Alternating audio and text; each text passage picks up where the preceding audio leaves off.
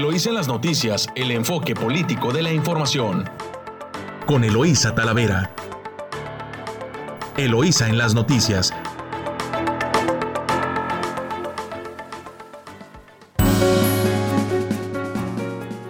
Hola, muy buenos días, Ensenada. Hoy ya es jueves 26 de agosto. Les saluda Eloísa Talavera, aquí transmitiendo directo desde nuestro estudio Luis La Madrid Moreno a través de su emisora favorita Amor Mío en el 92.9 de frecuencia modulada y nuestra estación hermana en San Quintín, La Chula, en el 98.3 de frecuencia modulada. Saludo a todos nuestra audiencia que nos escucha a lo largo de esta hermosa costa del Pacífico. Así que pues saludos desde Tijuana, Rosarito, Ensenada, San Quintín y a quien me acompaña en controles en la mañana, Camila. Camila López, buenos días.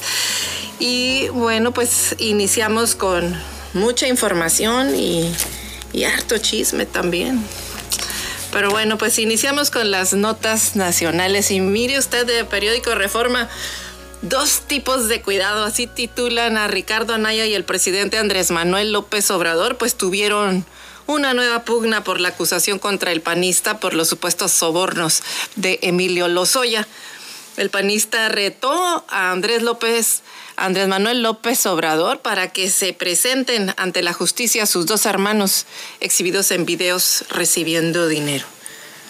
Dice Andrés el bueno y Ricardo el malo. Así se las gastan. Y en más información, en primera plana de su diario Reforma, se desborda 151% el gasto en dos bocas y es que pasa de 45 mil escuche usted, a 113 mil millones de pesos en el primer semestre del año. En diario El Universal, los mexicanos se llevan 6.939 millones de dólares al exterior.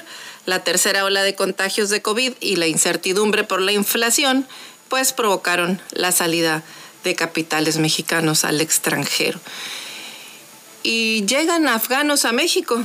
La madrugada de ayer arribó a la Ciudad de México un grupo de periodistas afganos acompañados de sus familias. En total llegaron 124 que hoy cuentan con una visa humanitaria que les permite estar en el país por 180 días con la posibilidad de renovación. Y bueno, pues también... Eh, eh, también en el periódico, en la portada de Reforma, de perdón, del Universal mencionan que AMLO le dedica 66 minutos a Anaya en las mañaneras. Así de este tamaño está el pleito. La jornada. AMLO, no hay límite al auxilio para afectados de Grace. Y esto es porque bueno, pues desaparecieron el fondo de desastres. Recuerde usted el famoso Fonden. Pues lo desaparecieron y ahora pues los desastres continúan. Ahí está Grace em, afectando a Veracruz, desaparece casi familias completas, devasta una buena zona. No hay Fonden, pero el presidente dice no hay límite al auxilio para afectados de Grace. De Milenio, ligan préstamos y donación de una casa con soborno a Anaya del diario Excelsior. Entes locales pueden vigilar los celulares. Sin explicar el objetivo real de su compra, gobiernos estatales y organismos federales cuentan con equipos capaces de extraer información de los teléfonos inteligentes. Escuche usted, lo estaremos comentando más adelante. Y el financiero. Se tiene la peor caída del IGAE en 13 meses. Atribuyen expertos esta baja a la pandemia y prevén una modesta recuperación en la parte final en la parte final del año. Y es que el INEGI informó que el indicador global de la actividad económica, el IGAE, se contrajo 0.9% respecto a mayo y con ello finalizó una racha de tres meses de avances consecutivos. Pues así vienen las noticias económicas. Eh, en el economista, la inversión de cartera registró salida de 12.573 eh, millones de dólares en el primer semestre del año. Estas son las, las notas nacionales. Y de su diario El Vigía, la primera, el titular es Eh, otro muerto ayer, este es el muertómetro en el municipio, otro muerto ayer, van 256 en lo que va del año. Esto es en Ensenada. Y para la municipalización de Césped en Ensenada, un juez del Tribunal Estatal de Justicia Administrativa decretó la suspensión de la creación de un organismo operador del agua en el municipio. Hasta aquí las notas, nos vamos a corte comercial, regresamos con más información aquí en su emisora favorita 929 Amor Mío.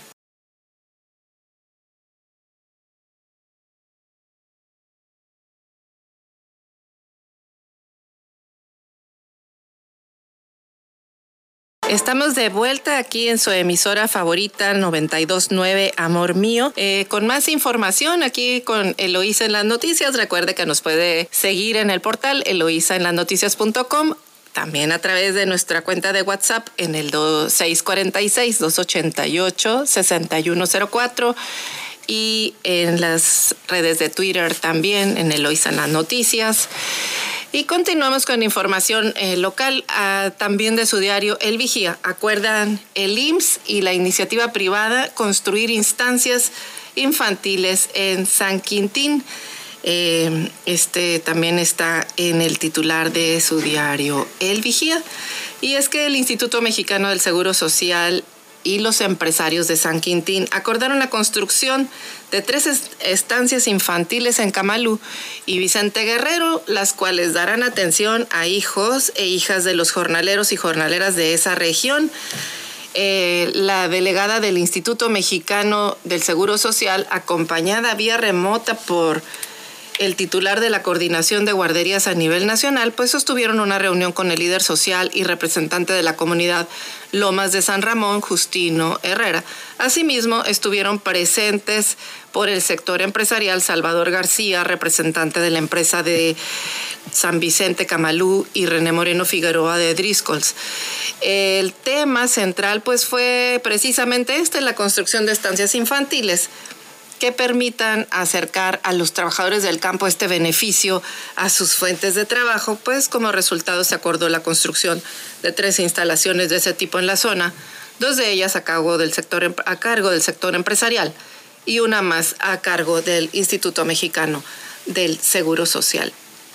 Bueno, pues se trata de dos guarderías de campo que es un esquema especialmente diseñado para este sector que lleva el propósito, eh, al propósito al propio sitio laboral el servicio de cuidado y atención de los menores y cuya construcción y operación pues estará a cargo de las empresas bajo la supervisión permanente del instituto. Así lo especificó la delegada del mismo.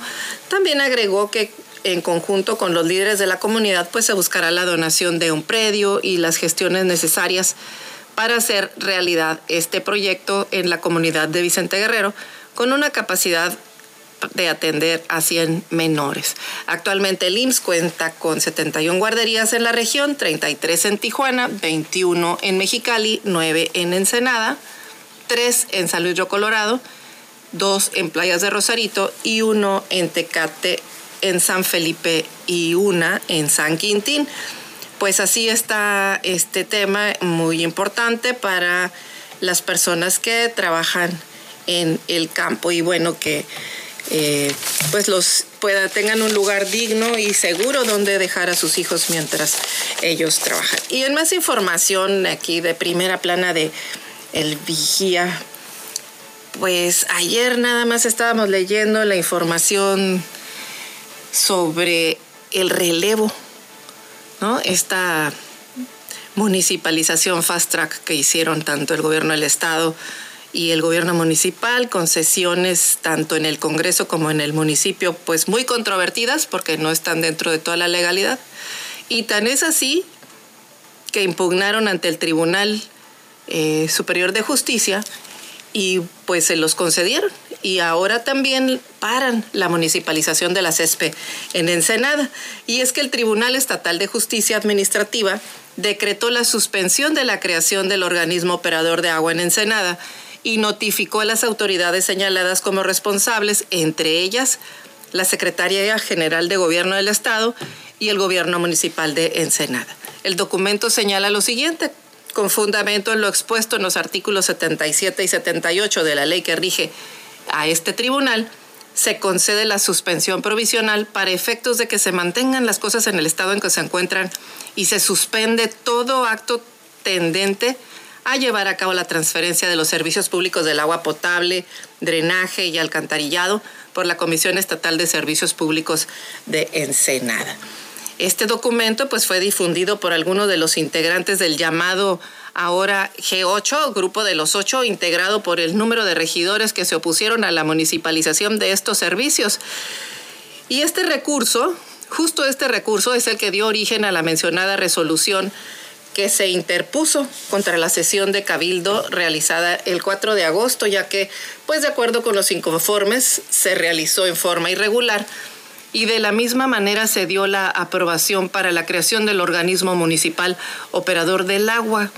El mencionado tribunal señaló también en un comunicado que los promotores del recurso, eh, encontró elementos en el recurso para determinar que, dicha sesión se, es, que en dicha sesión se violentaron diversos preceptos constitucionales y legales, razón por la cual le dio entrada a la inconformidad y fue declarada procedente.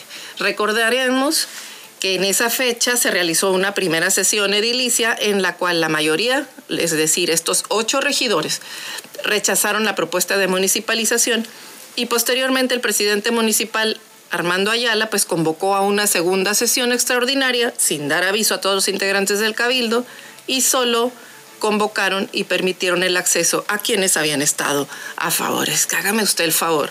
De ese tamaño la prisa y la trampa. Los ediles que votaron en contra de esa municipalización pues fueron Adolfo Muñoz Benítez, Yolanda Navarro Caballero, Brenda Valenzuela Tortoledo, Carmen Jiménez García, Raúl Vera Rodríguez, Marisol Sánchez García, Diego Lara Arregui y Carmen Salazar Guerra. Cabe señalar que tanto el gobierno del estado como el 23 Ayuntamiento de Ensenada pues ya habían iniciado la transferencia de sus servicios y quien se desempeñaba como subdirector municipal de infraestructura y el enlace de ese proceso, Javier Vera Delgado, pues el pasado martes fue nombrado como director de la CESPA en sustitución de Marcelino Wong. Y no solo eso, sino que en, otro, en otra información de mismo Vigía y de que también salió publicado en su diario El Z, pues dieron a conocer que en este proceso de transferencia al municipio Fast Track también eh, indemnizaron con casi dos millones de pesos a todos los directores de, de la CESPE. O sea, todavía no se va el gobierno del Estado en un proceso atropellado, pasan este organismo al municipio y luego los indemnizan y ponen a funcionarios nuevos. Y ahora ya les dieron palo en el tribunal. ¿Y qué crees usted que nos escucha? Pues usted va a pagar estos dos millones de pesos que no nos los van a dar ni en reparación de calles, ni en más servicios de agua potable, ni en mantener las plantas de tratamiento para que esta contaminación apabullante que está en la bahía y que créalo usted que puede generar eh, muchas cosas en materia de salud pública. Eh, eh, pues no, no fue invertido ahí para resolver esos problemas, sino para seguir jugando con las instituciones públicas. Y lo más, lo bueno es que hay, que funcione un tribunal, que haya regidores que estén al pendiente de que las cosas se vayan por el camino legal. Qué bueno que están eh, reaccionando y, este, y tratando de enderezar eh, este barco por la vía legal para tratar de que las instituciones se lleven y se conduzcan en un marco, en un marco de derecho, que si no hay Estado de Derecho, pues no hay nada, porque entonces todo mundo puede hacer lo que le dé su gana. Y me refiero a los funcionarios que están obligados a hacer únicamente lo que, las ley, lo que la ley les mandata pero aquí tuercen la ley y hay muchos botones de muestra para lograr sus, objetivos. Parece que un lema del nuevo gobierno es que el fin sí justifica los medios. Entonces, eh, pues veremos el desenlace, por lo pronto bien, por estos ocho regidores. En más información eh, de su diario El Vigía, pues requiere 67 millones de pesos para Poder Judicial Alejandro Fragoso López, quien es presidente del Tribunal Superior de Justicia y del Consejo de la Judicatura, informó que están en espera de una ampliación presupuestal para mantener las actividades operativas. El presidente del Tribunal Superior de Justicia y del Consejo de la Judicatura informó lo anterior y afirmó que esa ampliación tiene que, tiene que darse lo más pronto posible, pues se tienen que cubrir gastos inmediatos y necesarios como son sueldos, gasolina, agua y proveedores. Indicó que los magistrados eh, indicó el magistrado que este tema ya fue abordado el martes por el gobernador eh, Jaime Bonilla, el secretario de Hacienda de la entidad, también Adalberto González Higuera, y este último pues les pidió paciencia para atender esta ampliación presupuestal para el Poder Judicial Baja Californiano. ¿Cómo la ve? Fragoso López enfatizó que el otorgamiento de esta ampliación presupuestal debe darse lo más pronto posible y en lo que resta de la presente administración estatal, pues se tienen que cubrir gastos básicos de operatividad. Por otra parte, informó que también se conversó con la secretaria de Infraestructura y Desarrollo Urbano Territorial, Karen Postle White, para solicitar acelerar las obras que, que se efectúan en Ensenada para ampliar los espacios del Poder Judicial en la entidad. Se tiene, dijo, un edificio que será destinado a juzgados y que está prácticamente concluido y que brindaría mejores espacios y más dignos tanto al personal que labora en los tribunales de justicia como, a los, como de los justiciables, por lo que eh, consideró urgente que ya se termine y que se entregue al Poder Judicial para realizar su ocupación de inmediato. Fíjese que este tema del presupuesto al Poder Judicial eh, se ha venido abordando en, meses anteriores también, eh, de que la justicia pues también tiene que ser del tamaño del presupuesto que le, que le ponen y si le dan un presupuesto pírrico, pues justicia pírrica es la que vamos a tener y es lo que han estado, eh, este presidente del tribunal está, ha estado pues sacando la bandera y haciendo la labor que compete con el Congreso. Ah, es más, ahora pues que va a haber un nuevo Congreso eh, del Estado, eh, o pues sería interesante ver si va a haber un cambio de estrategia también y una reordenación de recursos para apoyar al, Poder Judicial, porque Baja California pues se merece eh, una mejor justicia. Y hablando de Baja California es a los baja californianos, a la gente a la gente que no le pueden resolver sus temas porque muchas veces están saturados de casos las personas que de ahí laboran y que son las encargadas de resolver y darle trámite a la justicia para la sociedad. Pues ahí está este tema. Y bueno, pues eh, buen cierre también de Baja California en actividad turística. Es una nota de vigía de Gerardo Sánchez. Y en Baja California, pues se demostró turísticamente ser una entidad resistente al COVID, pues a pesar de la pandemia. El sector tuvo en este año pues capacidad de adaptación, incluso pues no se frenaron inversiones, así lo afirmó, afirmó la subsecretaria de Turismo.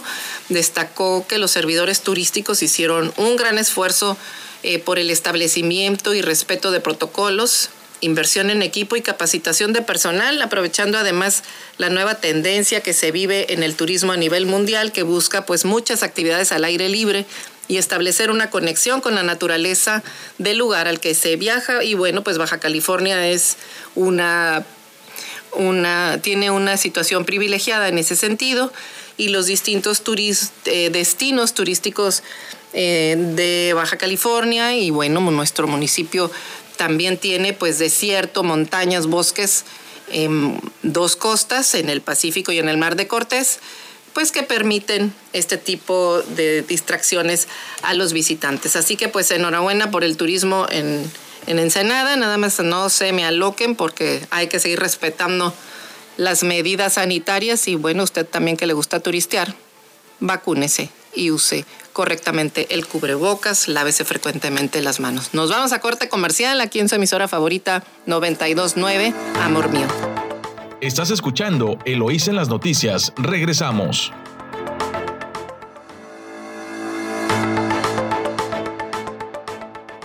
Gracias por continuar escuchándonos aquí en su emisora favorita 929 Amor Mío, aquí con Eloisa en las noticias. Y bueno, pues hoy es jueves que también tenemos eh, análisis financiero con Pablo Reina y que hoy Hoy nos va a compartir un tema muy interesante y la verdad muy importante para nuestro estado y nuestro municipio también. Impacto, el impacto económico de las pymes en la frontera. Muy buenos días, Pablo, ¿cómo estás? Muy buenos días, buenos días a todos de costa a costa, frontera a frontera, desde Ciudad Victoria, Tamaulipas, la capital de Tamaulipas, hasta Baja California, acá andamos por este, por este rumbo. Fíjate que salen unos datos muy interesantes respecto al impacto que tuvo el COVID relacionado sobre todo con los, las ciudades fronterizas y los comercios fronterizos. Pero los que realmente eh, tuvieron una mayor afectación, estamos hablando de los negocios que están del otro lado de, la frontera en, en, México.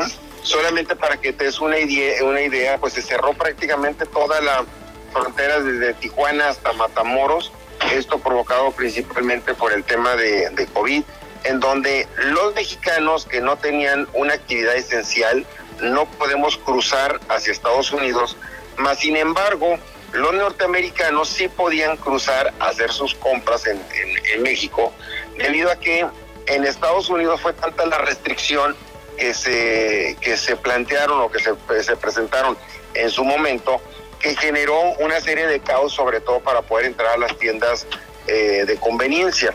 Entonces hacían largas filas que muchos preferían cruzar para como hacer sus compras del lado mexicano, lo que generó de alguna forma un beneficio sobre todo para los micro pequeños negocios y para los negocios establecidos en, en el territorio mexicano. Ahora, ¿qué sucedió en Estados Unidos? El 70-80% de las ventas eran generadas principalmente por conciudadanos mexicanos que cruzábamos la frontera, íbamos a una tienda, íbamos a consumir a un restaurante y, generábamos este desembolso de dólares para Estados Unidos, no solamente el, fronterizo, sino la, gente que se encontraba en Monterrey, en Ciudad Victoria, que no, no en Ensenada inclusive, pues que iban hasta la frontera para hacer por lo menos una, una o dos veces al mes sus compras, pues todo eso se vio mermado, sobre todo para los negocios fronterizos. Esta afectación, sobre todo para Estados Unidos, duró, está, está durando casi 17 meses, en donde se ven centros, eh, por ejemplo, el centro de Brownsville, el centro de McAllen, eh, el centro de Harlingen, eh, ahora sí que zonas abandonadas, ya prácticamente el comercio se, se desapareció, los centros comerciales, a pesar de que ya se permitió la, el acceso, porque muchos norteamericanos ya están vacunados, pues sigue sin tener eh, esa cantidad de personas que se esperaba debido a que pues también en Estados Unidos ya rebasó la cantidad promedio de lo que se podía eh, tener hospitalario para poder hacer, hacer las atenciones.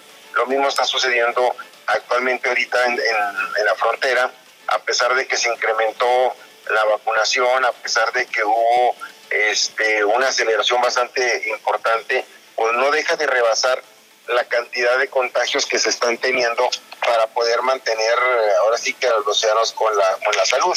El otro problema que se presenta es que al haber una reducción de personal migratorio, sobre todo de, exportación, hay que recordar que el 90% de nuestras exportaciones eh, cruza por la frontera, eh, de las principales fronteras como puede ser Tijuana, puede ser Nuevo Laredo, el, Reynosa, que son de las fronteras más este, más importantes, el, y los tiempos de cruce se volvieron ahora sí que días completos ante la falta de personal por parte del de, Departamento de Importación de Materias, de Productos y Materias Primas, pues eh, ves largas filas hasta de 7, 8 kilómetros, 10 kilómetros, y son jornadas hasta de 5 o 6 horas que se la pasan prácticamente los productos ahí. Y una vez que logran cruzar esos productos, pues se llevan la sorpresa que el Departamento de eh, agricultura que le llaman así a Estados Unidos, o se da cuenta que el producto ya perdió este enfriamiento, perdió calidad y te lo deportan. El, el producto lo que, lo que genera pérdidas tanto en la exportación de ese tipo de productos, sobre todo los productos eh, alimenticios. Es muy importante también mencionar que, por ejemplo, el Producto Interno Bruto de Baja California en el 2020 había caído un 4.5% y la expectativa de crecimiento para este año es del 8%, En el caso de Tamaulipas había caído 8% y la expectativa es de 4.4%. Aunque estemos hablando de cifras bastante eh, importantes, eso no es, no es suficiente porque todavía no estamos operando el 100% y hay que mencionar que ahorita, por ejemplo, el de quienes han pagado más la factura son los pymes de, Estados Unidos, los, los micro, pequeños negocios, porque ante la falta de comensales y ante la falta de clientes eh, del lado mexicano, pues han tenido que sortear una situación mucho, muy, muy complicada. Más sin embargo, con la asistencia de los, de los norteamericanos en el territorio mexicano y el no poder pasar de los mexicanos a Estados Unidos, les ha dado un tanque de oxígeno para poderse mantener pero aclaramos, no es suficiente para tener las grandes ganancias y los grandes capitales este, en, su momento.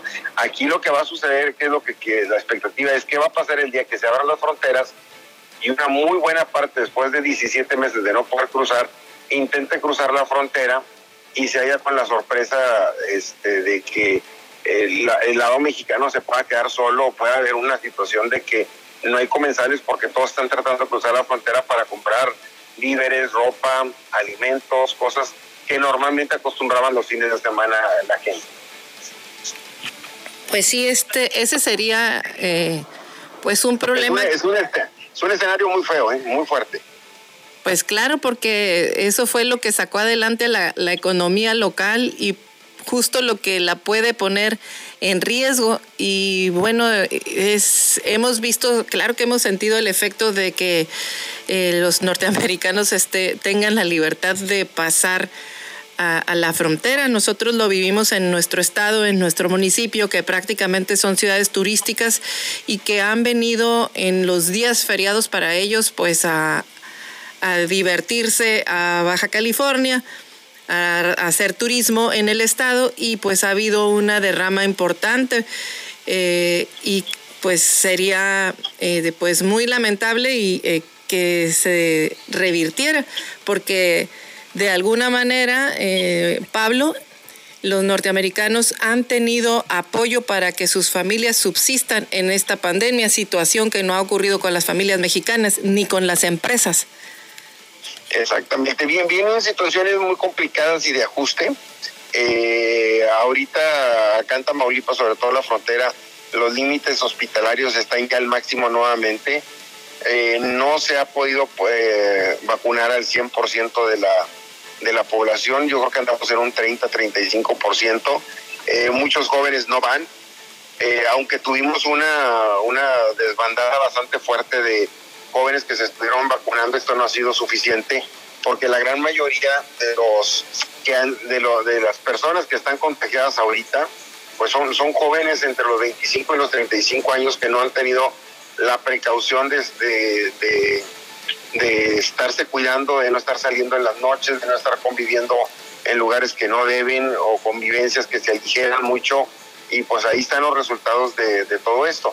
Ahora, lo que también se comenta mucho eso es algo muy preocupante, es que las vacunas que se han estado dando eh, recientemente no nos cubre contra la famosa variante Delta y, pues eso, eso también puede generar una combinación, aunque en estadística los adultos mayores no son los que han sido afectados, ¿eh? son los jóvenes.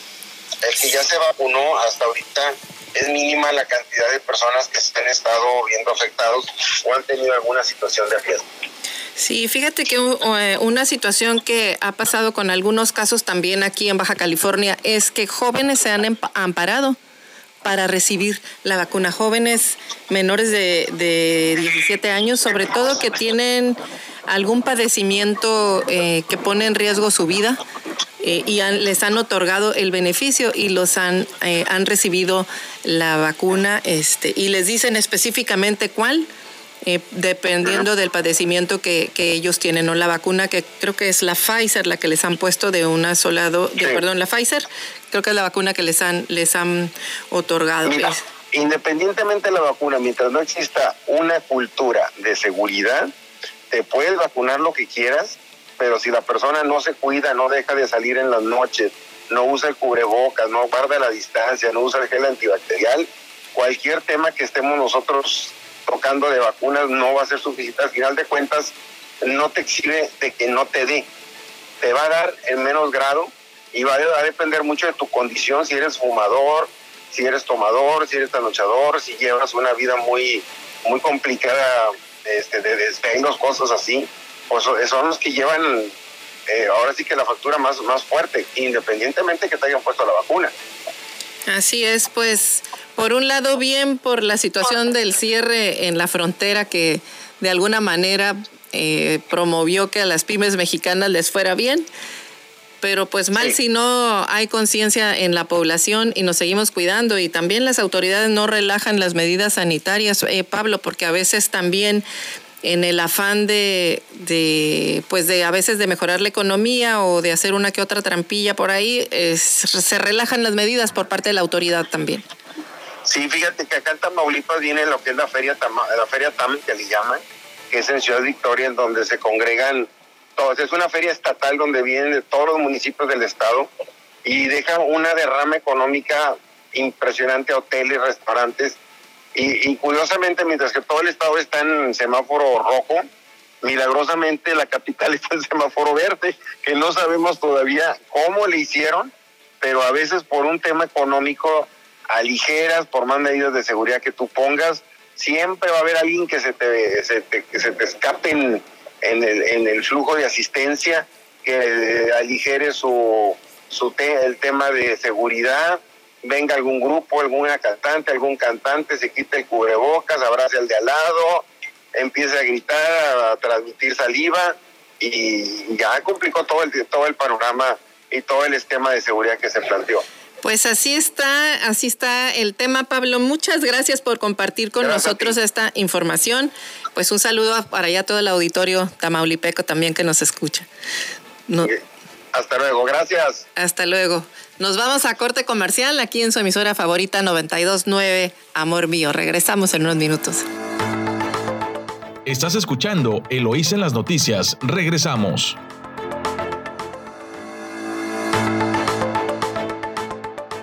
Gracias por continuar escuchándonos en su emisora favorita 929 Amor Mío y en el 98.3 de frecuencia también en La Chula por allá en San Quintín.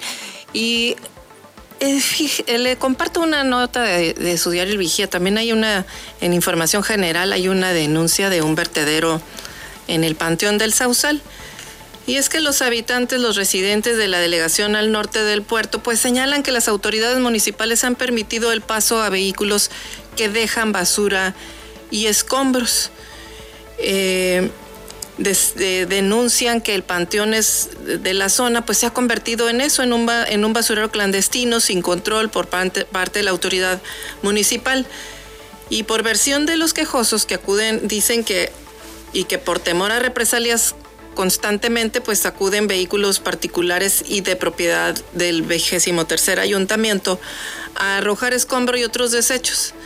Derivado de esta problemática, dicen que hace alrededor de dos meses eh, pueden observarse pues acumulados ya numerosas llantas, colchones, láminas y muchos objetos que después, además de deteriorar la imagen del lugar, pues eh, lo ponen como un foco de infección.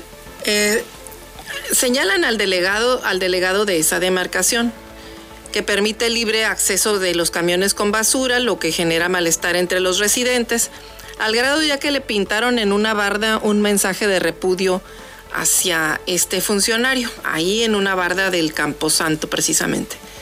Como que este pues ya se ganó su calaverita para pa noviembre. Así que durante varias administraciones pues ha permanecido en abandono el panteón y su acceso. Ya se había registrado antes un tiradero, pero ahora diariamente, diariamente van camiones y dompes con viajes de basura, así lo dicen los quejosos. Por su parte, el delegado reconoció que ha permitido el tiradero de escombro, maleza y palmas para rellenar una parte del terreno municipal que en un futuro podría ser utilizada. Sin embargo, afirmó pues que no ha sido afectada el área de tumbas. El funcionario negó que haya sido que haya permisividad, permisividad alguna que lleven basura de vehículos que lleven basura, o sea, que los particulares vayan y tiren ahí su basura, o que el mismo gobierno de Ensenada dice por el contrario, se han realizado labores de limpia. Mencionó que se han detectado el tirado clandestino de desechos en el panteón, por otra parte, eh, por parte de los mismos residentes. Pero hasta ahora, pues no se tiene conocimiento si han sido detenidos los responsables. Pues aquí está esta denuncia y bueno, ojalá que las autoridades eh, pongan orden, porque pues así con un tiradero empiezan de poco a poquito y ya después no se puede resolver tan fácilmente. Pues ahí está la denuncia de estos ciudadanos también. Y bueno, pues tendrá el nuevo SECAFIF, CACIF, perdón, CACIF, una ambulancia de rescate. El presidente municipal eh, que encabezó la representación del proyecto de rehabilitación del Centro de Atención Canina y Felina, el CACIF, en Ensenada, dio banderazo de salida para una nueva ambulancia de traslado y rescate animal. La obra de infraestructura contará con recursos de inversión gestionados por la eh, empresa Energía Costa Azul y estará ubicado en Boulevard Estancia de la colonia Valle Dorado. El presidente destacó que es interés del sector privado y asociaciones civiles pues cuidar animales y puntualizó que la ambulancia será proporcionada por la Asociación Civil Emanitos de la Fundación Pai Pai. Pues ahí está esta obra, pues bien porque también justicia para los animalitos. Eh, en más información eh, de ahora de El Mexicano. Pues la próxima semana van a arribar más vacunas Pfizer para segundas dosis. Eh, se aplican los biológicos de AstraZeneca y Sinovac para refuerzo en Baja California. Así lo informó pues la Secretaría de Salud. Eh, de que está por arribar eh, un cargamento de Pfizer para completar los esquemas de vacunación contra COVID-19 en la población. Así lo indicó el secretario de Salud. Y también mencionó que por el momento solo están aplicando dosis de AstraZeneca y Sinovac para refuerzo, es decir, este, y van a esperar a que lleguen las, las otras, eh, las otras eh, dosis de Pfizer para eh, empezar a aplicar también pues segundas dosis que estaban pendientes en la comunidad. Y pues por favor pues si no tiene usted su vacuna vaya a, vacunarse porque es importante, es importante cuidar la salud y cuidar pues también de alguna manera la, la salud de todos y sobre todo pues permitir que la economía siga su curso. Y bueno, nos vamos a ver eh, lo, un poco una vuelta por San Quintín, aquí en su diario de Vigía, en la zona del Valle. Eh, sigue el problema de la basura en San Quintín, pues a causa de un conflicto que aqueja al nuevo municipio desde hace meses, residentes optan por deshacerse de sus residuos con servicios particulares o bien los queman lo que en algunos casos ha provocado pues incidentes de descontrol y por consecuencias incendios. El Consejo Municipal Fundacional no dice nada al respecto. ¿Le suena conocido esto? Pues sí, no se esconden como los avestruces.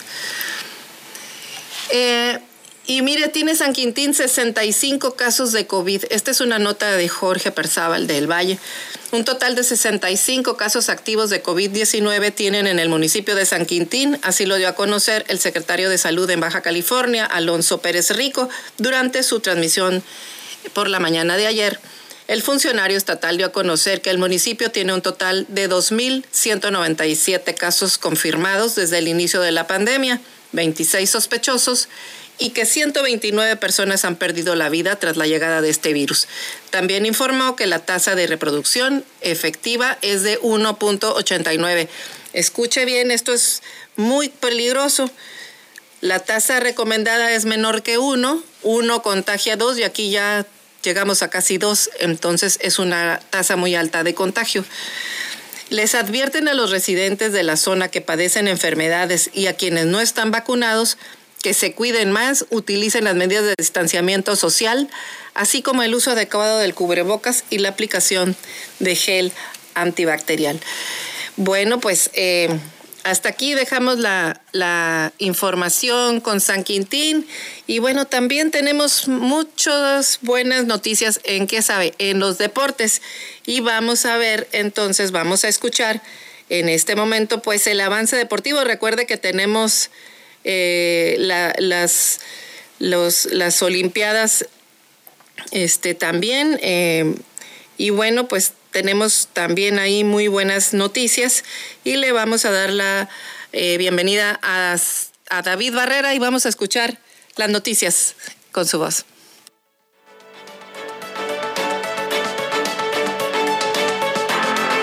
Continuamos con Eloísa en las noticias. Mi nombre es David Barrera y arrancamos con la información deportiva.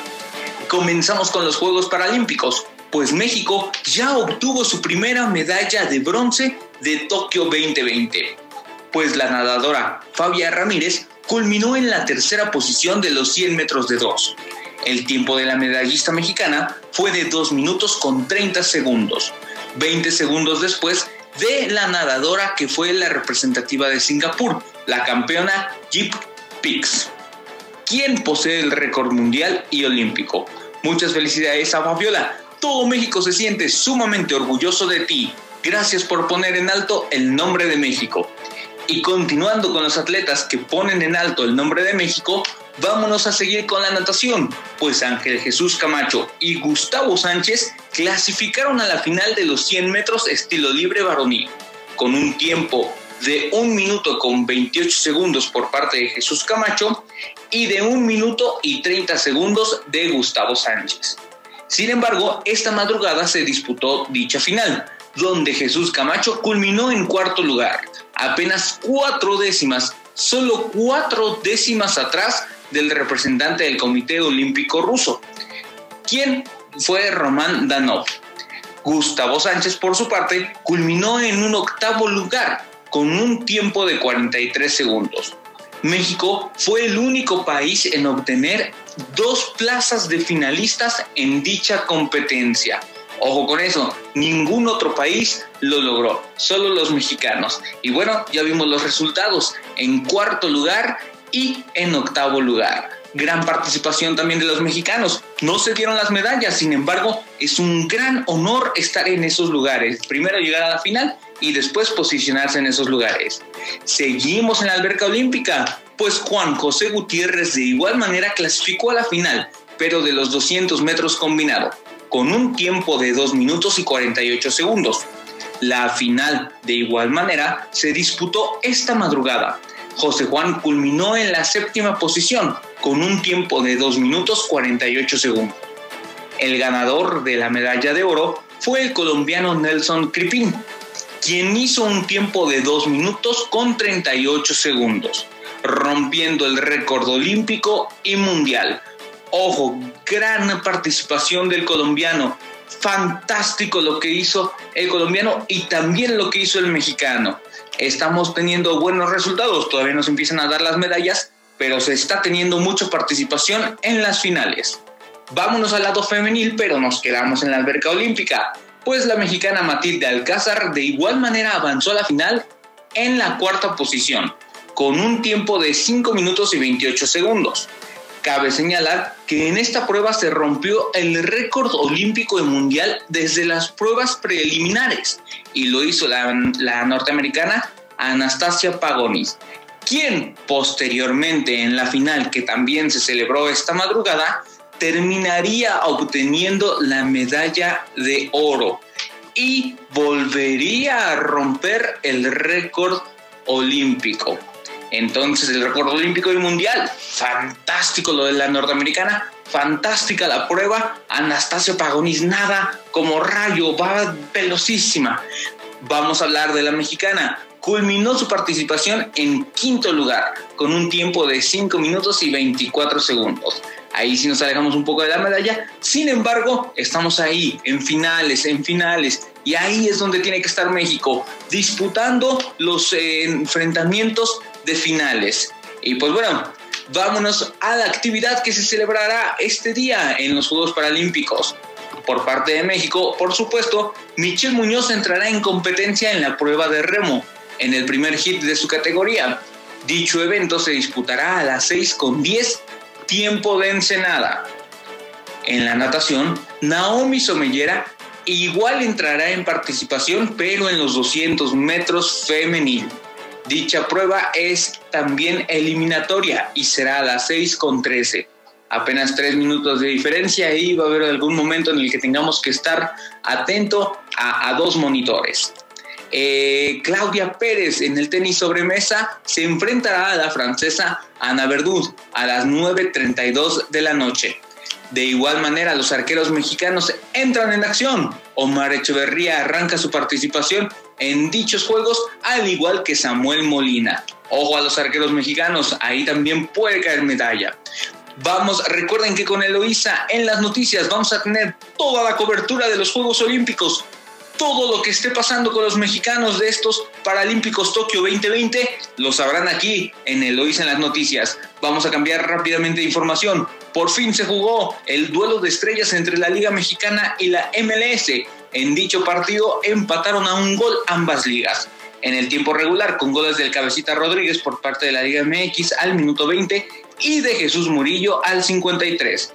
Sin embargo, en la tanda de penales, los representantes de la Liga estadounidense se impusieron tres penales a dos, pues los de la Liga MX patearon los penales de manera terrible, nefasta. Vámonos a cambiar de tema. En el béisbol de las grandes ligas, los Dodgers volvieron a derrotar a los padres de San Diego en un partido que parecía no acabar jamás. Nos desvelamos con este partido, pues se fueron a, extra innings y fue hasta la entrada 16 que se logró romper el empate. El marcador quedó 5-3 en favor de los angelinos. Con este resultado se ponen 2-0 en la serie y solo queda un juego de dicha serie que se jugará esta tarde a las 6 con 10 de la tarde. Mucha actividad a las 6 con 10, mucha actividad deportiva. Y pues bueno, hasta aquí el resumen deportivo. Mi nombre es David Barrera y continuamos en Eloísa con las noticias. Nos oímos mañana. Estás escuchando Eloísa en las noticias. Regresamos.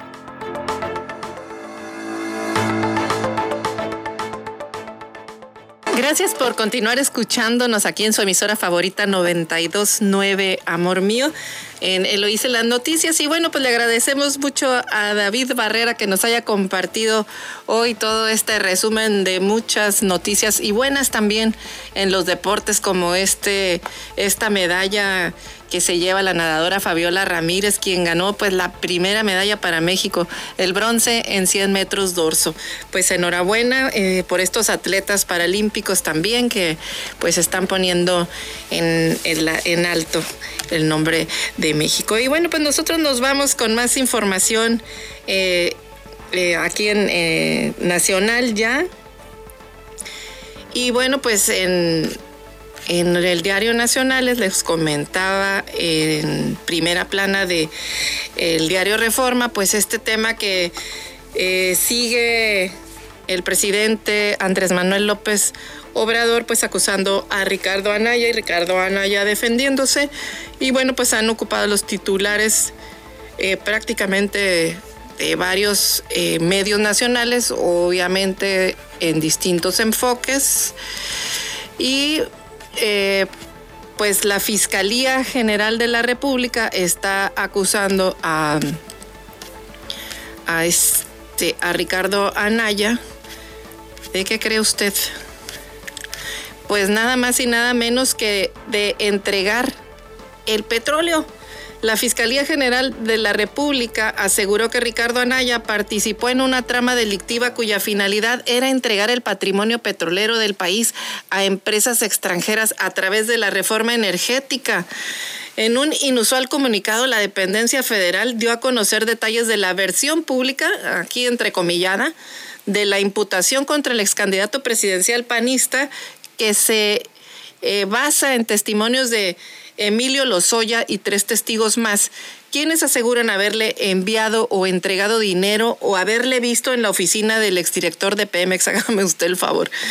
En el texto también confirman que, se que ha judicializado el caso contra el panista, quien está citado para este jueves en el Centro de Justicia Penal Federal del Reclusorio Norte para una audiencia en la que la Fiscalía General de la República pretende imputarlo por cohecho lavado de dinero y asociación delictuosa. Emilio N. en su denuncia de 2020 señaló que recibió instrucciones superiores, entre comillas, para entregar 6 millones 800 mil pesos a Ricardo N. para que votara a favor de la reforma energética que privatizaría la producción petrolera mexicana en favor de empresas extranjeras de Obre como Odebrecht, Brasil, sostiene la Fiscalía. La secuencia de todas las diligencias señaladas que pueden aportarse en versión pública, más otras adicionales, y evidencian una línea clara y consecuente de hechos delictivos, todo lo cual ya ha quedado debidamente judicializado en casos vinculados con el presente asunto, los cuales ya son del dominio público.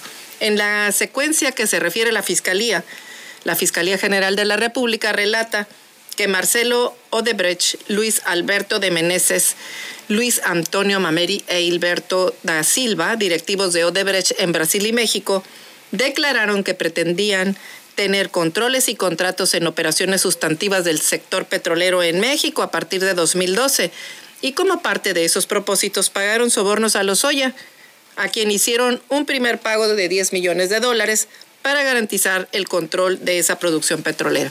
Según la Fiscalía, para esos fines se aprobó la reforma energética por la que Anaya supuestamente recibió un soborno de 6 .8 millones de pesos. La dependencia federal dijo que además de Lozoya contra Anaya, también declaran Noberto Gallardo Vargas y Miguel Pérez Esquivel, jefe de escoltas y chofer del exdirector de Pemex, respectivamente, así como Froilán Gracia Galicia, coordinador ejecutivo de la dirección de la petrolera. Según en estas diligencias ministeriales, dicha cantidad le fue entregada a Ricardo N.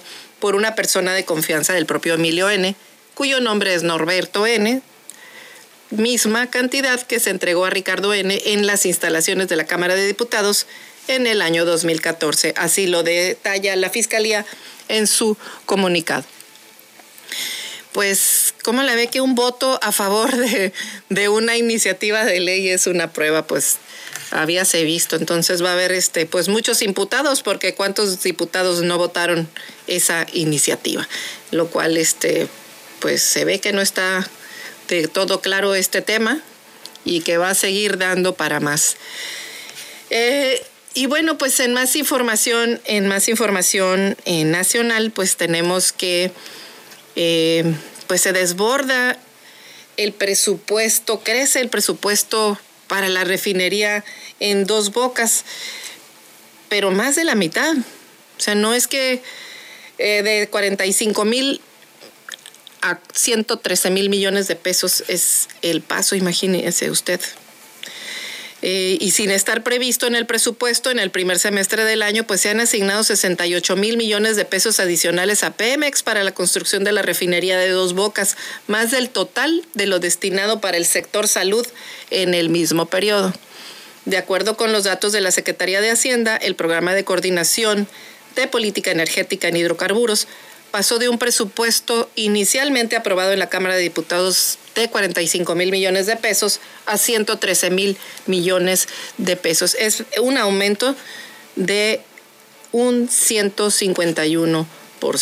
Pues ahí está, muchas cosas tendrán que explicar y luego todo lo asignan eh, sin licitaciones directamente, pues nadie sabe y nadie supo. Esperemos que sí se pueda tener información clara al respecto. Y bueno, em, también eh, mexicanos se llevan 6.939 millones de dólares al exterior. Eh, los inversionistas y empresarios mexicanos decidieron aumentar sus activos en el exterior en medio de la incertidumbre global por la inflación y la nueva ola de contagios de la variante Delta en la, de la pandemia COVID-19. Estos son datos del Banco de México que muestran que en abril y junio, en este periodo se eh, de este año, los activos en cuentas financieras, depósitos y créditos en otros territorios sumaron 6.939 millones de dólares, una cifra equivalente a poco más de la mitad de los derechos especiales de giro que el Fondo Monetario Internacional entregó al país por 12 mil millones de dólares. Así que la decisión de los inversionistas pues contrastó con lo que hicieron a principios de año cuando regresaron sus capitales de vuelta al país, pues de enero a marzo, Banjico reportó el retorno de 64 millones de dólares. Incluso un año antes trajeron 358 millones de los activos que tenían fuera. Pese a la incertidumbre, el Banco Central reconoció pues que la economía nacional continúa atrayendo recursos por concepto de inversión directa. Y sí, es que hemos visto que la inversión directa de extranjeros, pues sí ha, ha estado eh, eh, creciendo en, este año. Esto es información de El Universal. Eh, y bueno, pues fíjese el contraste, nomás porque pues siempre hay dos raseros con los que se miden las cosas y no y mire por qué. Pudiera pensarse que el país es como candil de la calle y oscuridad de su casa. Y no es que esté mal, pero mire, escuche usted, México rescata y acoge a periodistas afganos y familias. Eh, están en riesgo de muerte en Afganistán, es cierto, eh, y bien por abrirles la puerta. Pero no es el mismo trato que están recibiendo los periodistas mexicanos, que todos los días son agredidos y que se ha declarado México como el país más peligroso para ejercer esta profesión del periodismo. Y bueno, pues ha habido varios periodistas eh, asesinados y no hay avance en las investigaciones ni se ha dado con los culpables. Así que pues por eso le digo que no se mide con la misma vara, o sea, sí muy candil de la calle, oscuridad de su casa. No está mal abrirle la puerta y rescatar a estas personas que están en riesgo de vida junto con sus familias, pero yo creo que los periodistas mexicanos exigirían o deberían de tener un trato, un trato igual, por lo menos en cuanto a justicia se refiere y en cuanto a seguridad para ejercer su trabajo. Eh, agradece eh, el, el, diario la ayuda y la generosidad del gobierno nacional, convocan a la comunidad internacional a seguir este ejemplo y se narra en una nota la desesperación por falta del apoyo de Washington también. Eh, el presidente pidió mantener la tradición en favor del refugio, así lo mencionó este Ebrard, pero pues también deberían de extenderla a sus connacionales también, a sus compañeros periodistas mexicanos. Y fíjese que ayer hubo un accidente que afortunadamente no hubo víctimas en la Sierra Otomí. Eh, se desplomó un helicóptero de la Marina. Eh, el secretario eh, que iba justo a llevar víveres a, Veracruz hizo un, aterrizaje de emergencia y se desplomó. El secretario de gobierno de Veracruz resultó ileso de la caída de un helicóptero de la Marina en la entrada al municipio de Agua Blanca de Iturbide, en Hidalgo donde el funcionario acudió a conocer de daños por el huracán Grace. Pues eh, afortunadamente no pasó a mayores, pero este tipo de accidentes ocurren. ¿Por qué cree usted?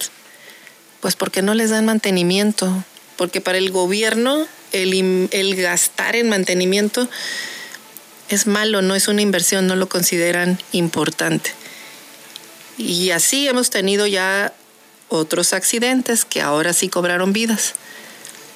En las plataformas petroleras y ahora en el desplome de esta aeronave. Así que bueno, pues hasta aquí llegamos con la información el día de hoy en su noticiero Eloísa en las noticias. Agradecemos mucho su atención y les brindamos eh, este y les invitamos a que nos acompañe mañana viernes en punto de las seis y media de la mañana en otra edición de Loisa en las Noticias. Así que hasta entonces y que la pase muy, muy, muy bien.